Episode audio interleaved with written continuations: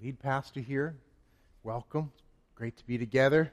Great to be in the Lord's presence and before His life giving word. I pray this morning that as we dig into this section of Scripture, Ephesians 6 10 through 14, and 14 in particular, that the Lord would meet us in powerful and specific ways to teach us His truth, to impact our lives, to grant us victory in Him in areas perhaps where maybe previously, uh, even maybe this morning, you've been struggling and even experiencing some sort of defeat. I believe God wants to meet you through His Word. We come together uh, not just to learn something, not for a lecture, not just for some spiritual or religious reason. We come to encounter the living God as we gather. And we sing and we celebrate, and the gifts of practice, and we celebrate the sacraments together and come before His living Word, we come to encounter God Himself. He's alive.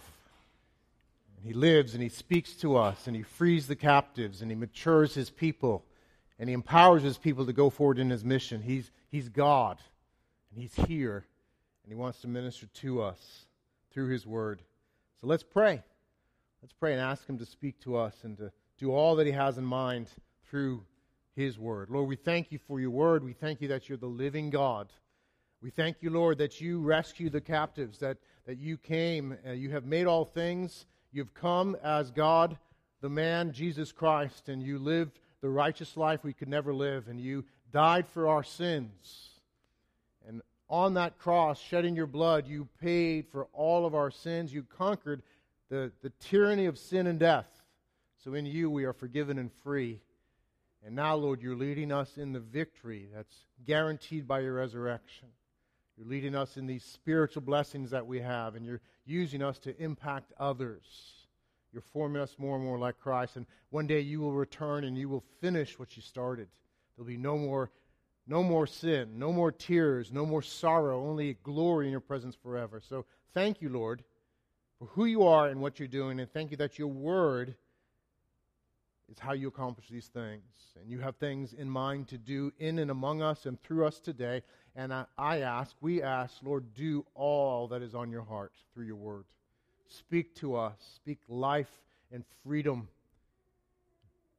and victory in you and power in you, we pray. In Christ's name, amen. Amen. Please read with me in Ephesians chapter 6. I'll read verse 10 and then stop at 14. 10 through 20 is really the whole section.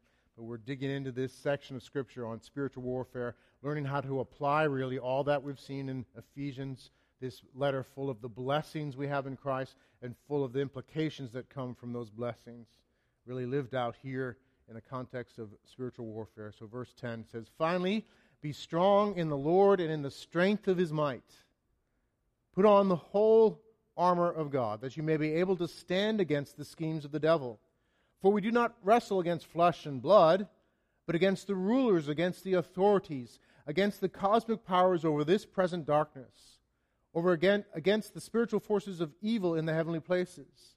Therefore, take up the whole armor of God, that you may be able to withstand in the evil day, and having done all, to stand firm. Stand, therefore having fastened on the belt of truth, and having put on the breastplate of righteousness. God's word from Ephesians chapter 6, 10 through 14. And I want to particularly focus on verse 14 and particularly the part about having fastened on the belt of truth. We'll dig into that today. First, a story to set some context. When um, I was in 10th grade, I played football for the first time. I had never played before. Um, and um, I actually hadn't been allowed to play, and but I started playing in tenth grade, and there's a really steep learning curve, and and uh, unfortunately, my first day of practice, I was late, and I hadn't learned how to put on the football equipment. Do you know that there are actually 30 pieces or even more of equipment to put on when you play football? 30 different pieces um, pads and clothing and all this different stuff. And as you can imagine, I didn't know what to do. I didn't know where the 30 pieces went. There's some pieces that seem kind of obvious, right? The helmet obviously goes on my head, the shoes go on my feet, But then there are all these other things. There's all these pads. There's the shoulder pads. Do you actually know you can put the shoulder pads on backwards and not know it? It's, it's, no one tells you. Um, it's not necessarily easy to tell. Uh, the slope of the pads usually go this way forward, so that's kind of how you know. But uh, and then there are all these other little pads you wear um, all over the place. so I had to figure out how to put on all these pads by myself, um, and and I did my best because there was no one else in the locker room to put on my pads. And you can imagine what I looked like going out on the field. Uh, I went out on the field. First off, I, I didn't know that you had to wear all white. So the pants were given their white, but the shirt, you're supposed to wear a white shirt. I had a navy blue shirt. So here I come onto the field with a navy blue shirt while everyone else is wearing white. And not only that, but I didn't know where the pads went. And so as I played, I had pads kind of coming out of my pants at times uh, and just kept on stuffing them in, not knowing where they went. Um, so I was ridiculed, and that was a healthy thing because it motivated me to find out exactly how to wear that equipment. And I, I learned where to put all those 30 different pieces of uniform. Well, the uniform of a Christian is much simpler. In our passage in Ephesians, there are only six or so components to worry about. But I believe too often we run out onto the playing field, really the battlefield, with our equipment not properly fastened, not knowing how to wear it, not knowing what to wear, not knowing how to operate in that. And, and we are just as silly in some ways as I was running onto that field back in 10th grade. And what I want to do today, and I want to do in the following weeks, is to talk about these six components with the expectation that we will learn how to wear these things properly so that we might learn to function in them effectively and in Christ to win on that battlefield called life. One of the most important pieces in the six pieces, this uniform, this Christian uniform, is the belt of truth. And so we're going to function, uh, focus on this function today the belt of truth. Verse 14 tells us to, to wear this belt of truth, to stand, therefore, having fastened on the belt of truth. The picture here, uh, in the picture in the beginning you saw, was a Roman soldier. That's the metaphor that Paul's using. Would have been familiar to the Ephesians. Uh, they were probably, many of them were veterans, had been in the Roman army, or they would have seen Roman soldiers. So this was a picture that to them was real. They could, they could understand what this looked like. And so Paul is speaking of this belt of truth. He's really probably speaking of the armored kilt that the Roman soldier would have worn, the kind of the, the basis of the uniform was this armored kilt that would go over the legs and would have a belt with it that would hold the anchor for the, the sword, the sheath for the sword, and so forth. So I think that's going on. But also for Paul, who is, who is an Old Testament expert, um, and as a, as a believer at the time, a Jewish believer, he would have been steeped in the Word of God and been very familiar and probably would have memorized most of it.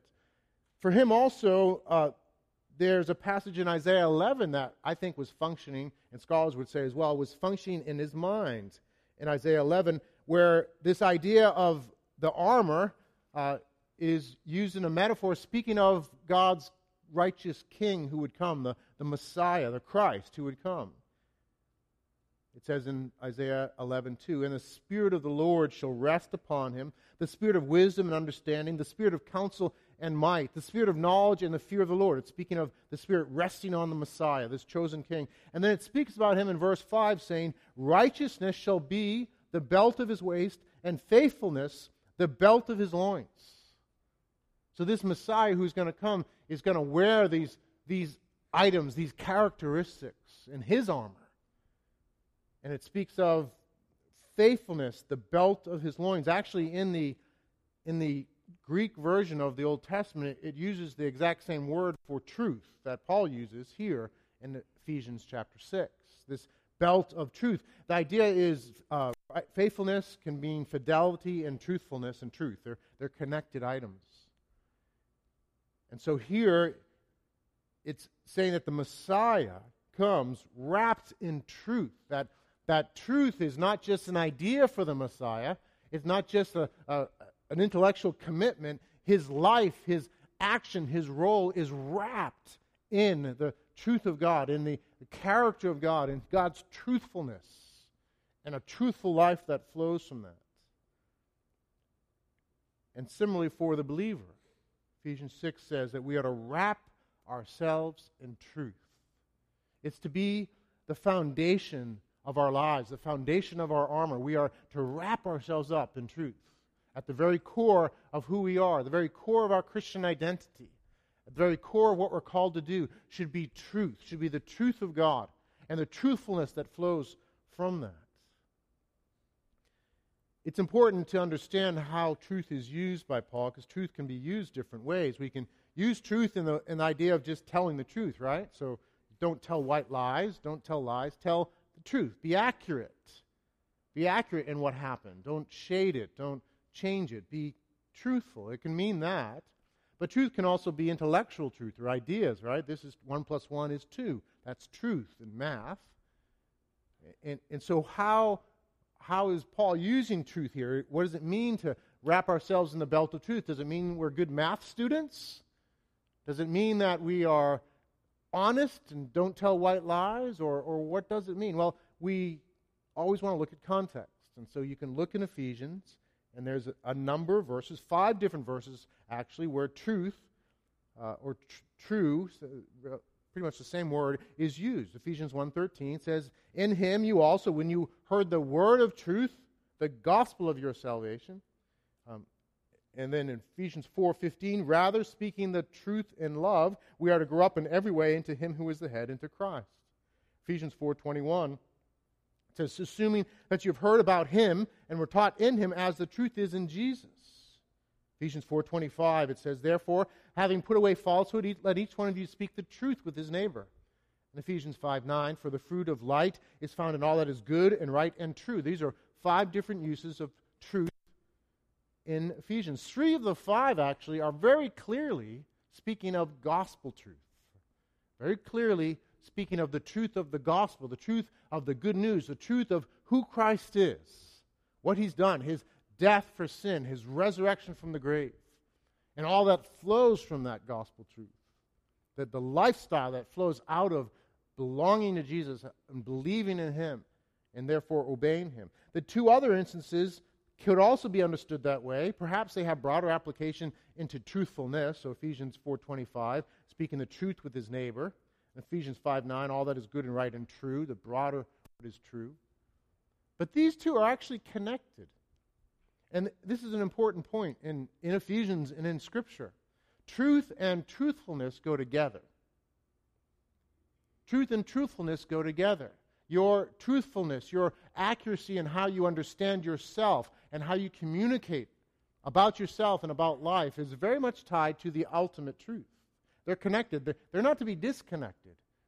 We, we can have this idea that, that truth can be disconnected from truthfulness. We could be committed to what's true, but, but then be, deceitful in how we live. But that's a contradiction. And Ephesians teaches us that this gospel, this good news, this truth of the gospel comes in and transforms us. And as we, as we saturate ourselves in this truth and let it fill our minds and dictate our lives, it create, creates people who live in truth, people who can face the harsh realities of life that we might want to shade we can face those honestly in the truth of the gospel and be honest about ourselves and be honest with our lives and communicate humbly and honestly and faithfully. So they go together.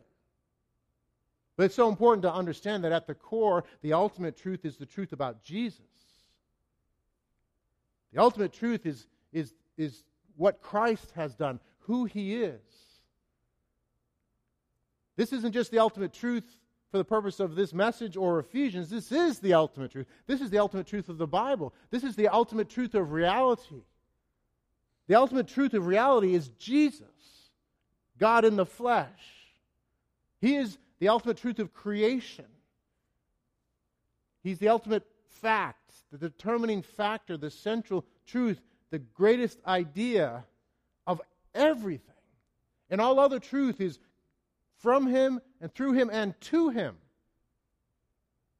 This wonderful truth, the good news of Christ, that, that God became a man.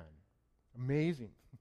That the eternal, infinite God, the Holy One, the perfect one, would become a human being, a, a, a man, and live among us and, and walk in humility and be subject to poverty and, and mistreatment. And yet, in all those things, he was faithful to love his Father and to love others.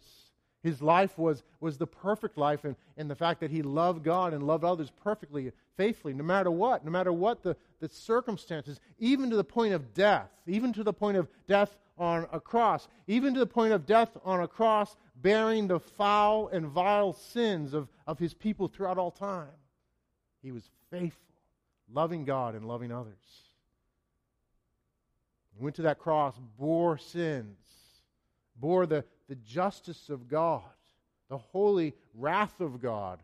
In God's truthfulness, he must deal with sin. Sin is rebellion against the one who is perfectly holy, perfectly good, perfectly innocent, perfectly loving. And it must be dealt with. The, the wages of sin is death. There's a penalty to pay in God's truthfulness, His justice, His goodness. But in His character, He's also a God of infinite mercy and love. And so Christ bore our sins on the cross to pay for those. For any and all, He invites any and all who would come to Him to receive that forgiveness to receive the forgiveness of having all of your sins, all of your offenses against God, all of your offenses against others paid for. It's glorious good news. There's nothing better. There's no better news. There's no better truth than God has become a man and died for your sins. And he's risen from the grave on the third day, victorious over sin and death. That's the core truth. That's the ultimate truth. And that'll be the truth we celebrate greater than any other forever and ever and ever the Lamb who was slain. That's who we're worshiping around the throne. That truth is glorious. God and God shows his truth, all the other truths really in that truth of the gospel. He shows his character ultimately through Christ, through what Christ has done. He, he shows his holiness. He's so holy that he will not tolerate any sin. He will deal with every sin in his justice. He's so holy that, it, that he had to punish the Son, God the Son, and God the Trinity worked together on that. They were not at odds. They together decided on this plan.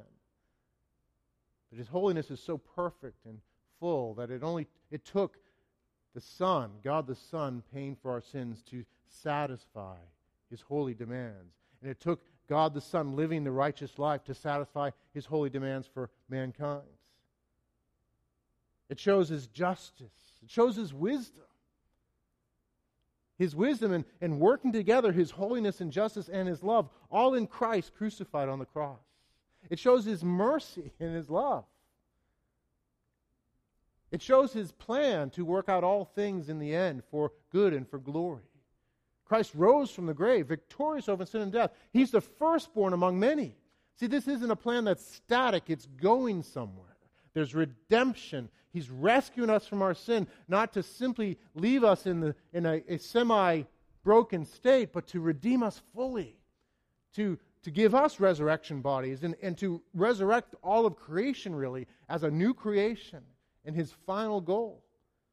All these truths about God flow out of that central truth of the gospel. And it creates people who can live in truth. Because in the gospel, we know that we have been shown to be so sinful, so seriously broken that God Himself, the greatest being, had to come as a man to rescue us. So why should I go around deceiving people that I'm someone great? When the gospel's already said, no, you're not. In your sin and rebellion, in your choices, you deserve death, separation from God. The cross criticizes me more than anyone ever could. So I can be honest with who I am. I don't have to hide myself. I don't have to create a persona that somehow I've got it all together. I'm omnicompetent and I'm worthy of heaven. I can be truthful about what's in my heart. Now, I need to be appropriate. I don't need to go around and tell everybody I meet, let me tell you my worst sin this week. You know, I don't need to do that. That's not the same as truthfulness. But I can tell some, I can share with others. I don't have to hide. I'm forgiven. And I have a God who's committed to me in Christ, committed to you. And so I can be truthful, I can be hopeful, I can, I can be accurate in how I see things and how I communicate. Because my hope's in Him, not in, in my false scenarios and my web of lies or what I need to do to, you know, here or there. I, I don't have to deceive people to get them to do what I want. Because my God's sovereign and He's wise and He's good. I can face that boss with the truth, knowing that maybe he doesn't want to hear the truth. Maybe he'll be upset. Maybe he'll fire me because I did this. I broke the piece of equipment or I lost that account or whatever. I can, I can be truthful. I don't have to deceive. I can walk in honesty. Now, there's a wise way to do that, certainly, but I, I don't have to fear. I can live in truth. I can confess my sins to one another. I can be honest about my struggles and I can fill my life with the truth of the gospel and all the truths of Scripture. I can wrap myself in that belt of truth and live in it, and it functions. It's my hope, it's my life, it's my identity. It fills my words, it fills my vocabulary, it's, it influences my relationships. It's how I think about my life and, and life in general. It's how I think about other relationships. That central truth, with all that flows with it, is to encompass our lives in every way and create truthful people. Truth tellers in terms of the gospel, truth tellers in every other way. I hope that makes sense. I believe that's what Paul's talking about here. And that is a core weapon against the enemy's schemes. That's a core weapon against the alternative, which is a life of being deceived and deceiving others. It's an essential weapon. It's a, it's a glorious weapon. This truth of the gospel and this life of truth. Actually, in Ephesians, earlier on in chapter 4, Paul talks about, gives a picture of this. And in another way, it's a different metaphor, but I think it's helpful. You can turn there, Ephesians 4 11 to 15. I think we have it to project as well.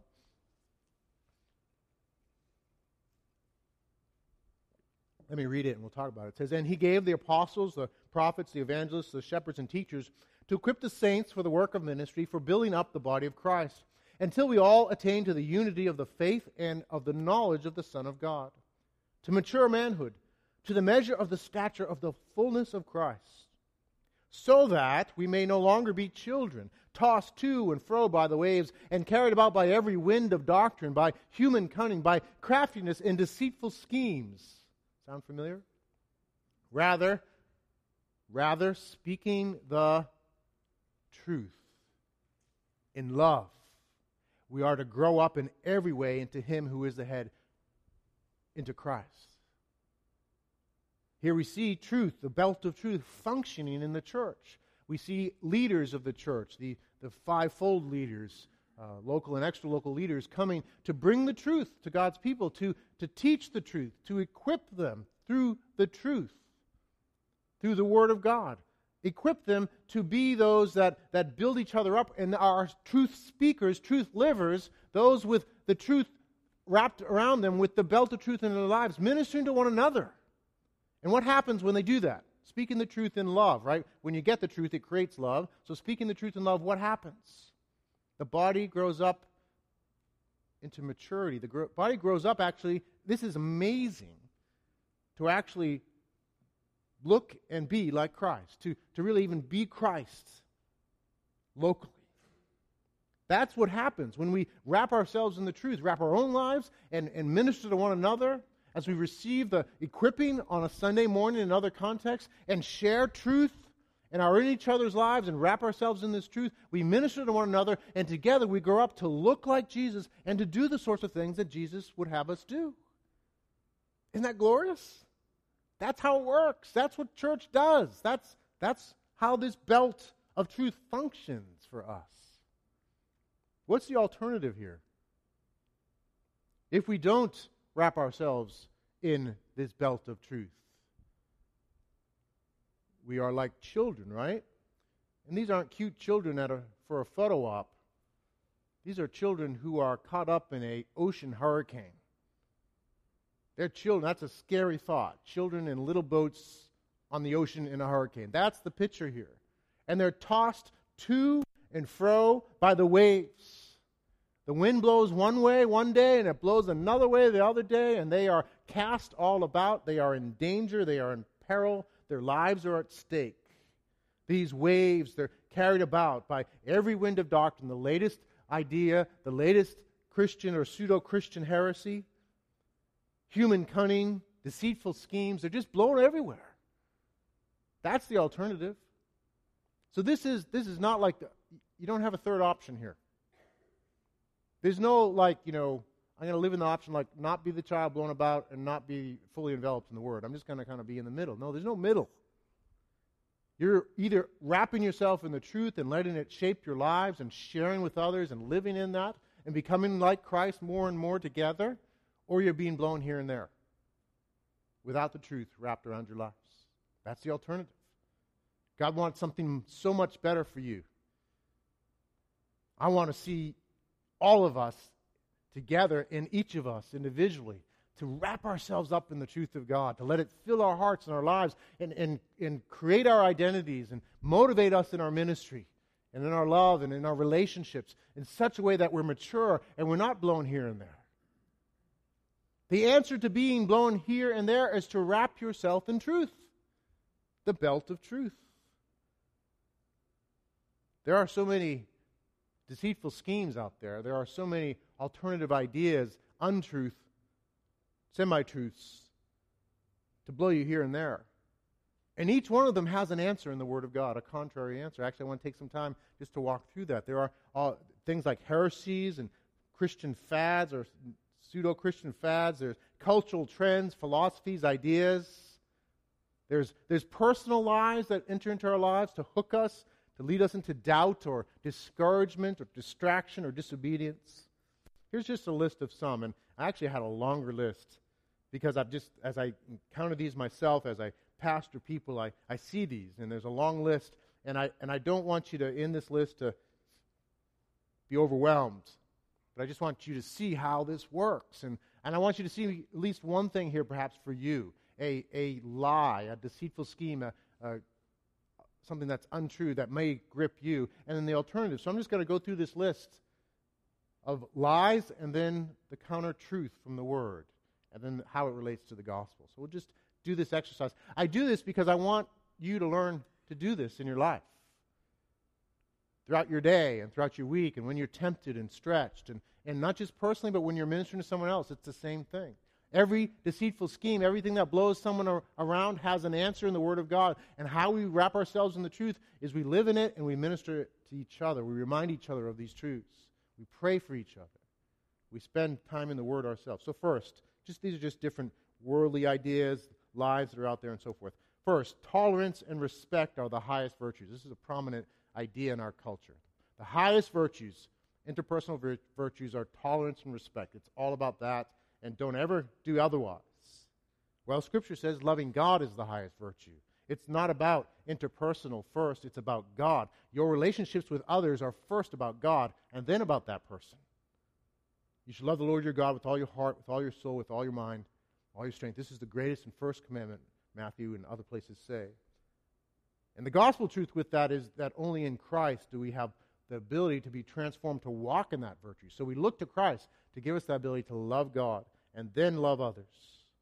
Just one idea. Have you ever seen that idea? It's out there, right? Here's the truth of God. Let that wrap your life up. Uh, another idea that's out there safety and comfort are essential human rights. Now, I'm not sure if anyone's articulating this. I think in the, in the UN thing on child's rights, it's there. But there's this idea that safety and comfort are, are the ultimate rights, and we should live for that. Now, there's value in that, but it's, it's a semi truth.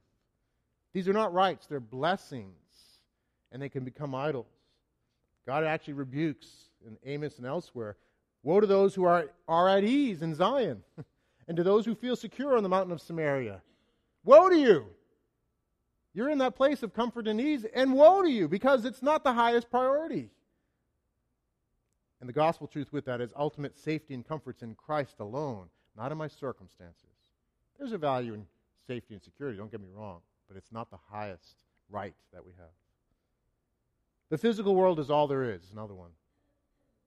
Well, the Bible says the spiritual world is really more important than the physical world. It's not to be separated from it, but it's if of the two, the spiritual world actually is more significant. We're to set our minds on things that are above, Colossians 3 tells us, not on the things on the earth. For you have died and your life is hidden with Christ in God. Spiritual reality is more important than mere physical reality. The world wants to live in the physical realm. We must understand the spiritual realm is the greater reality and rules over the physical realm and will determine the physical realm. Christ is the central object of the physical realm and the spiritual realm. Science has the only reliable answers. That's a, something that's out there, prominent, depending on where you are and what you're exposed to. You'll, you'll meet people. That's actually not science, by the way. That's scientism. That's when you take science where it doesn't belong to say it has the only reliable answers. It's the answer. God has this to say. A voice says, Cry. And I said, What shall I cry? All flesh is grass, and all its beauty is like the flower of the field. The grass withers, the flower fades when the breath of the Lord blows on it. Surely the people are grass, along with their ideas. The grass withers, the flower fades, but the word of our God will stand forever.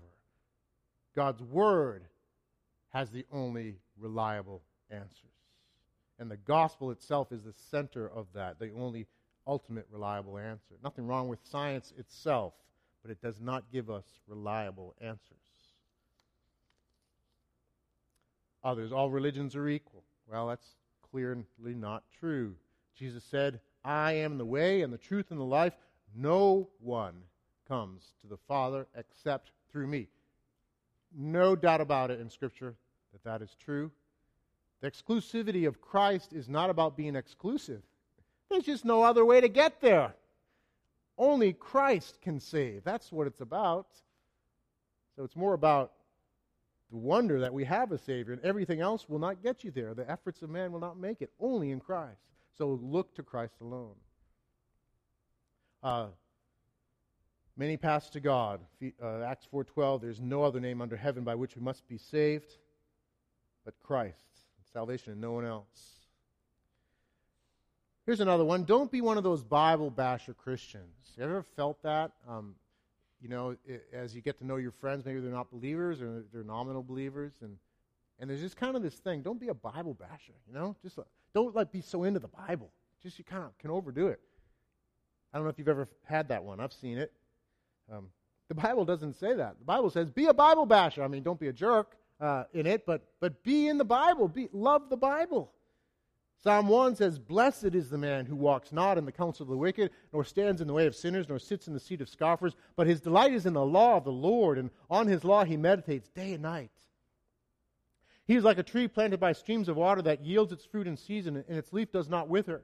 In all that he does, he prospers. Don't be a mocker, be a, a Bible lover in the Word of God, being blessed. Oh, you don't need to take the gospel so seriously. That's another one. Come on, you can't be too serious about the gospel and the good news.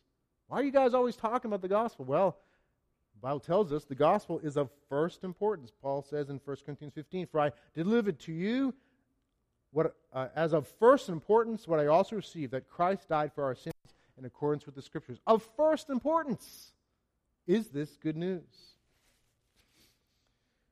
Uh, lots of, there's lots of others. You, uh, you don't need to be part of a church to be a Christian. Well, a Christian without a church is a contradiction. 1 John 2 says, They went out from us, but they were not of us. For if they had been of us, they would have continued with us. But they went out that it might become plain that they were not all of us. To be a believer is to be connected to God's people in a local church somewhere. To not be in a local church is a contradiction. The gospel brings us to Christ and therefore brings us together. Church is full of hypocrites. Sometimes you hear that. Well, that might be true to some extent. But that's not God's statement on the church. God's statement is this is my body. The church is the body of Christ. It is so important to him. It is his bride. It's united with him. It's precious. Yes, it's got sinners. Yes, we mess up. Yes, at times we're hypocritical. But God loves us we are precious to him and he's working in us and through us. And to love God is to love his bride. You can't, you can't love Christ and not love his bride. You wouldn't go up to a married couple and only pay attention to the guy and say, I, I, No, actually, I hate your wife, but you're a great guy. You wouldn't do that. The guy would be insulted, right? Christ is insulted when we say the church is full of hypocrites. When he says, This is my precious bride. Both globally, the whole church, capital C, but also locally, the local church. There's, there's lots of others. I hope these serve you. Uh, here's one you are unlovable. At times, the enemy can get in there and lie that you're just unlovable. You have sinned just so many times. You're not lovable. Ephesians 1 says, In love, he predestined us for adoption as sons, as sons and daughters is the implication, as sons through Jesus Christ according to the purpose of his will. That's amazing. Before time began, in the infinite love of God, he looked and saw you, and he chose you because he loves you. You are so lovable he was willing to die for you. He was willing to suffer infinite hells to purchase you. You'll never know the full extent of his love for you. It's the greatest thing you could ever know. He loves you that much. If you have put your faith in him, you can be sure that he has loved you from before time. And his invitation is to any and all who would come to receive that love. And when you receive it, you must know he has loved you from eternity with an infinite love.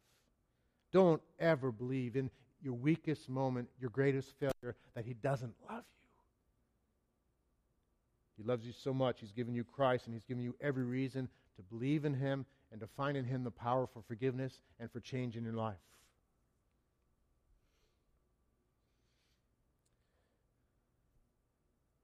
Sometimes we have this idea come in. Maybe if you are one who suffers with depression at times, life is misery, then you die. Have you ever felt like that at times? Maybe for a moment, maybe you've been in a season. Life is misery, and then you die. Well, the Bible has another, lots of other things to say about that. Life does involve suffering, but also joy unspeakable in Christ. We are to experience joy, and it ultimately all will be for joy. So James 1 2 says, Count it all joy, my brothers, when you meet trials of various kinds. Count it joy that you're suffering. Because it goes on to say he's using all that for ultimate good. And there's loads of other verses I could look at the gospel tells us really this that life isn't misery, then you die. Life is grace, sustaining grace, and then you are rewarded with eternal joy. That's what life is.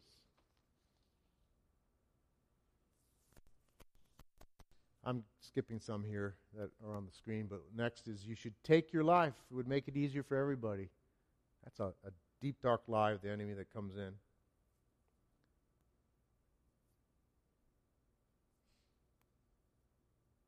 Hate that lie. God hates that lie. This is what he says. This is what Paul says, and this is what should be for us. I have been crucified with Christ, and I no longer live.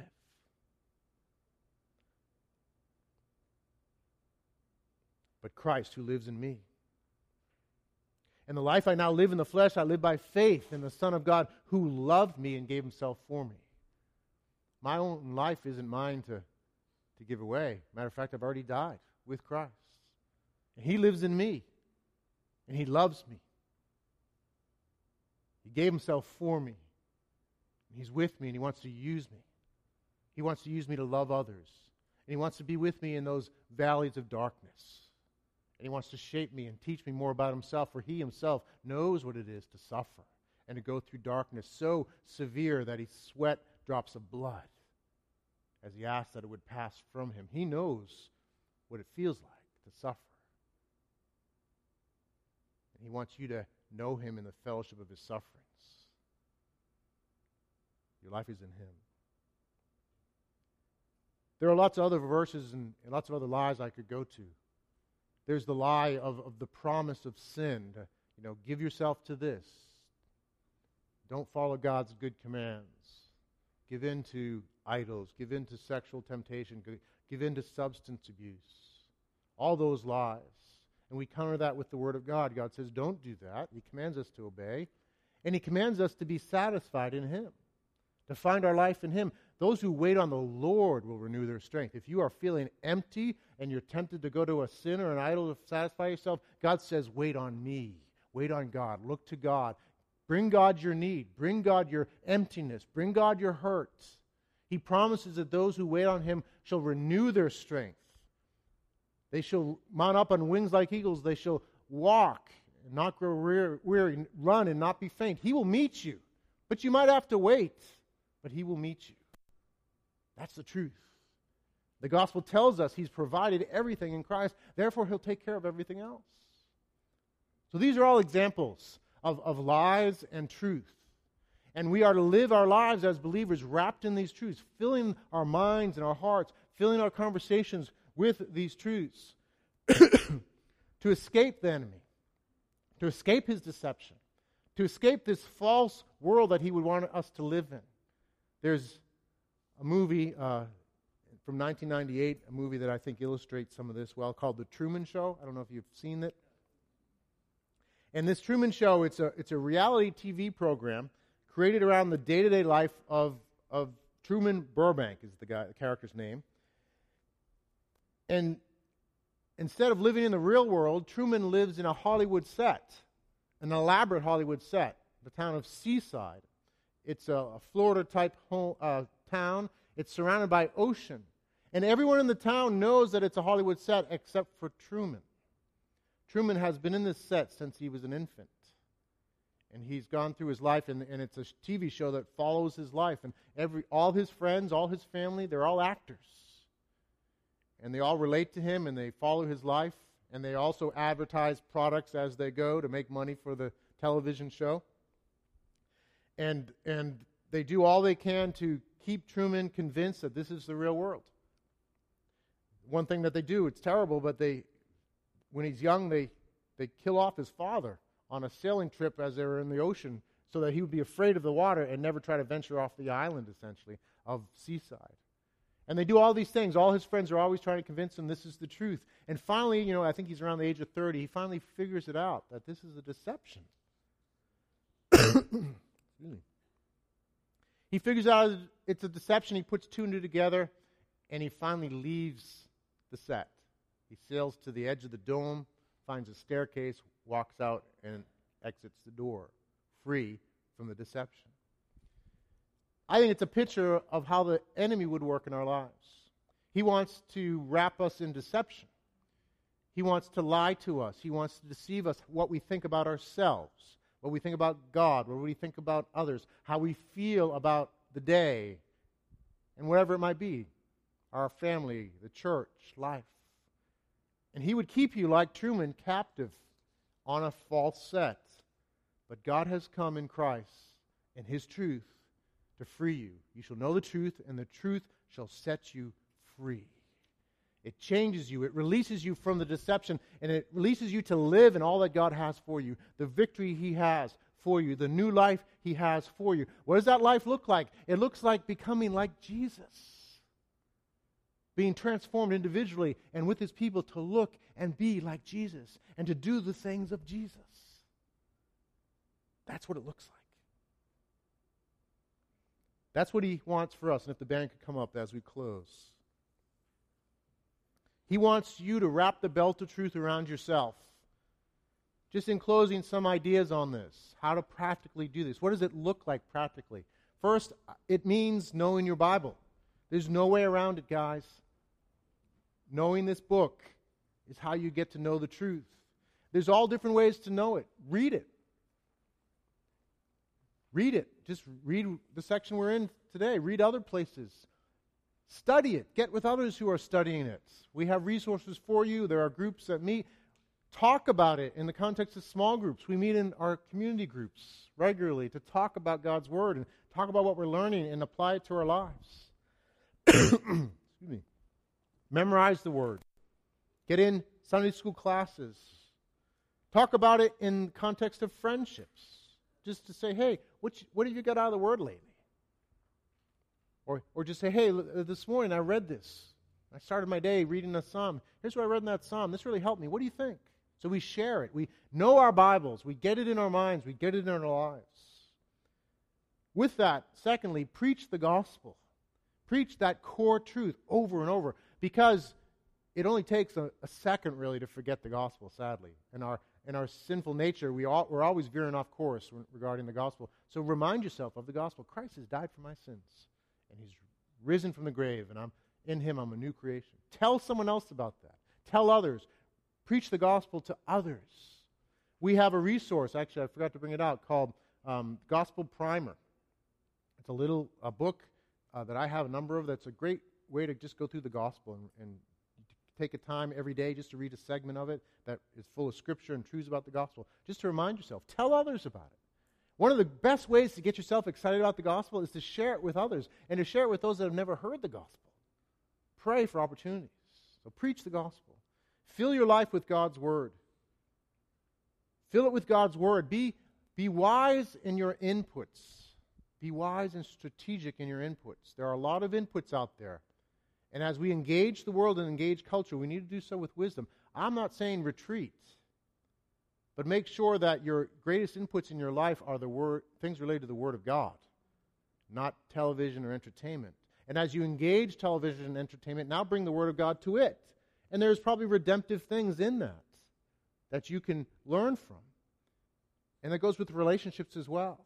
Be wise. Bring the word to those relationships. Don't let those relationships, the ones that where you're not receiving the word in a, in a, a biblical view, don't let them be your chief feeding source. So I hope you hear what I'm saying. I'm not saying cut off everything. But don't let the things that are not full of the word and truth be the dominant way to feed your mind. Have the Word of God feed you, and then go to those things with the Word of God. So fill your life. And when you're needy, go to the Word. When you're feeling low, when you have a need, go to the Word. God, what would you speak to me through your Word? Talk to others and ask others, where should I look? Boy, the internet's great. You can, if you have a question, go on the internet. Where in the Bible does it say this? Is there anything in the Bible that talks about loneliness? You're going to find lots of places that do that. Go to the Word and identify yourself as someone of the Word. Identify yourself. See yourself as one wrapped in the Word. Don't hide that identity from others. As you deal with people that aren't Christians, don't hide who you are. Identify yourself as someone that is influenced by the Word. You can just share a little bit. You could just, you know, a little word here and there just so they know who you are. Just be who you are. Don't identify yourself as someone apart from the Word. Sh- it should be wrapped around you in such a way that you think, I'm a Bible person. I'm a Word of God person. So, those are some ways to do that. Uh, why don't we just take a minute as we close here, just to prayerfully consider Lord, is there some way that I can better wrap myself in this belt of truth? Maybe it's for you personally. Maybe there's someone in your life that you could just, you know, uh, you could just be thinking about a way to share the Bible with them, some scripture, some way to encourage them. Whatever it might be, just take a minute and prayerfully consider some way to wrap yourself better in the Word of God. Then we'll close in song.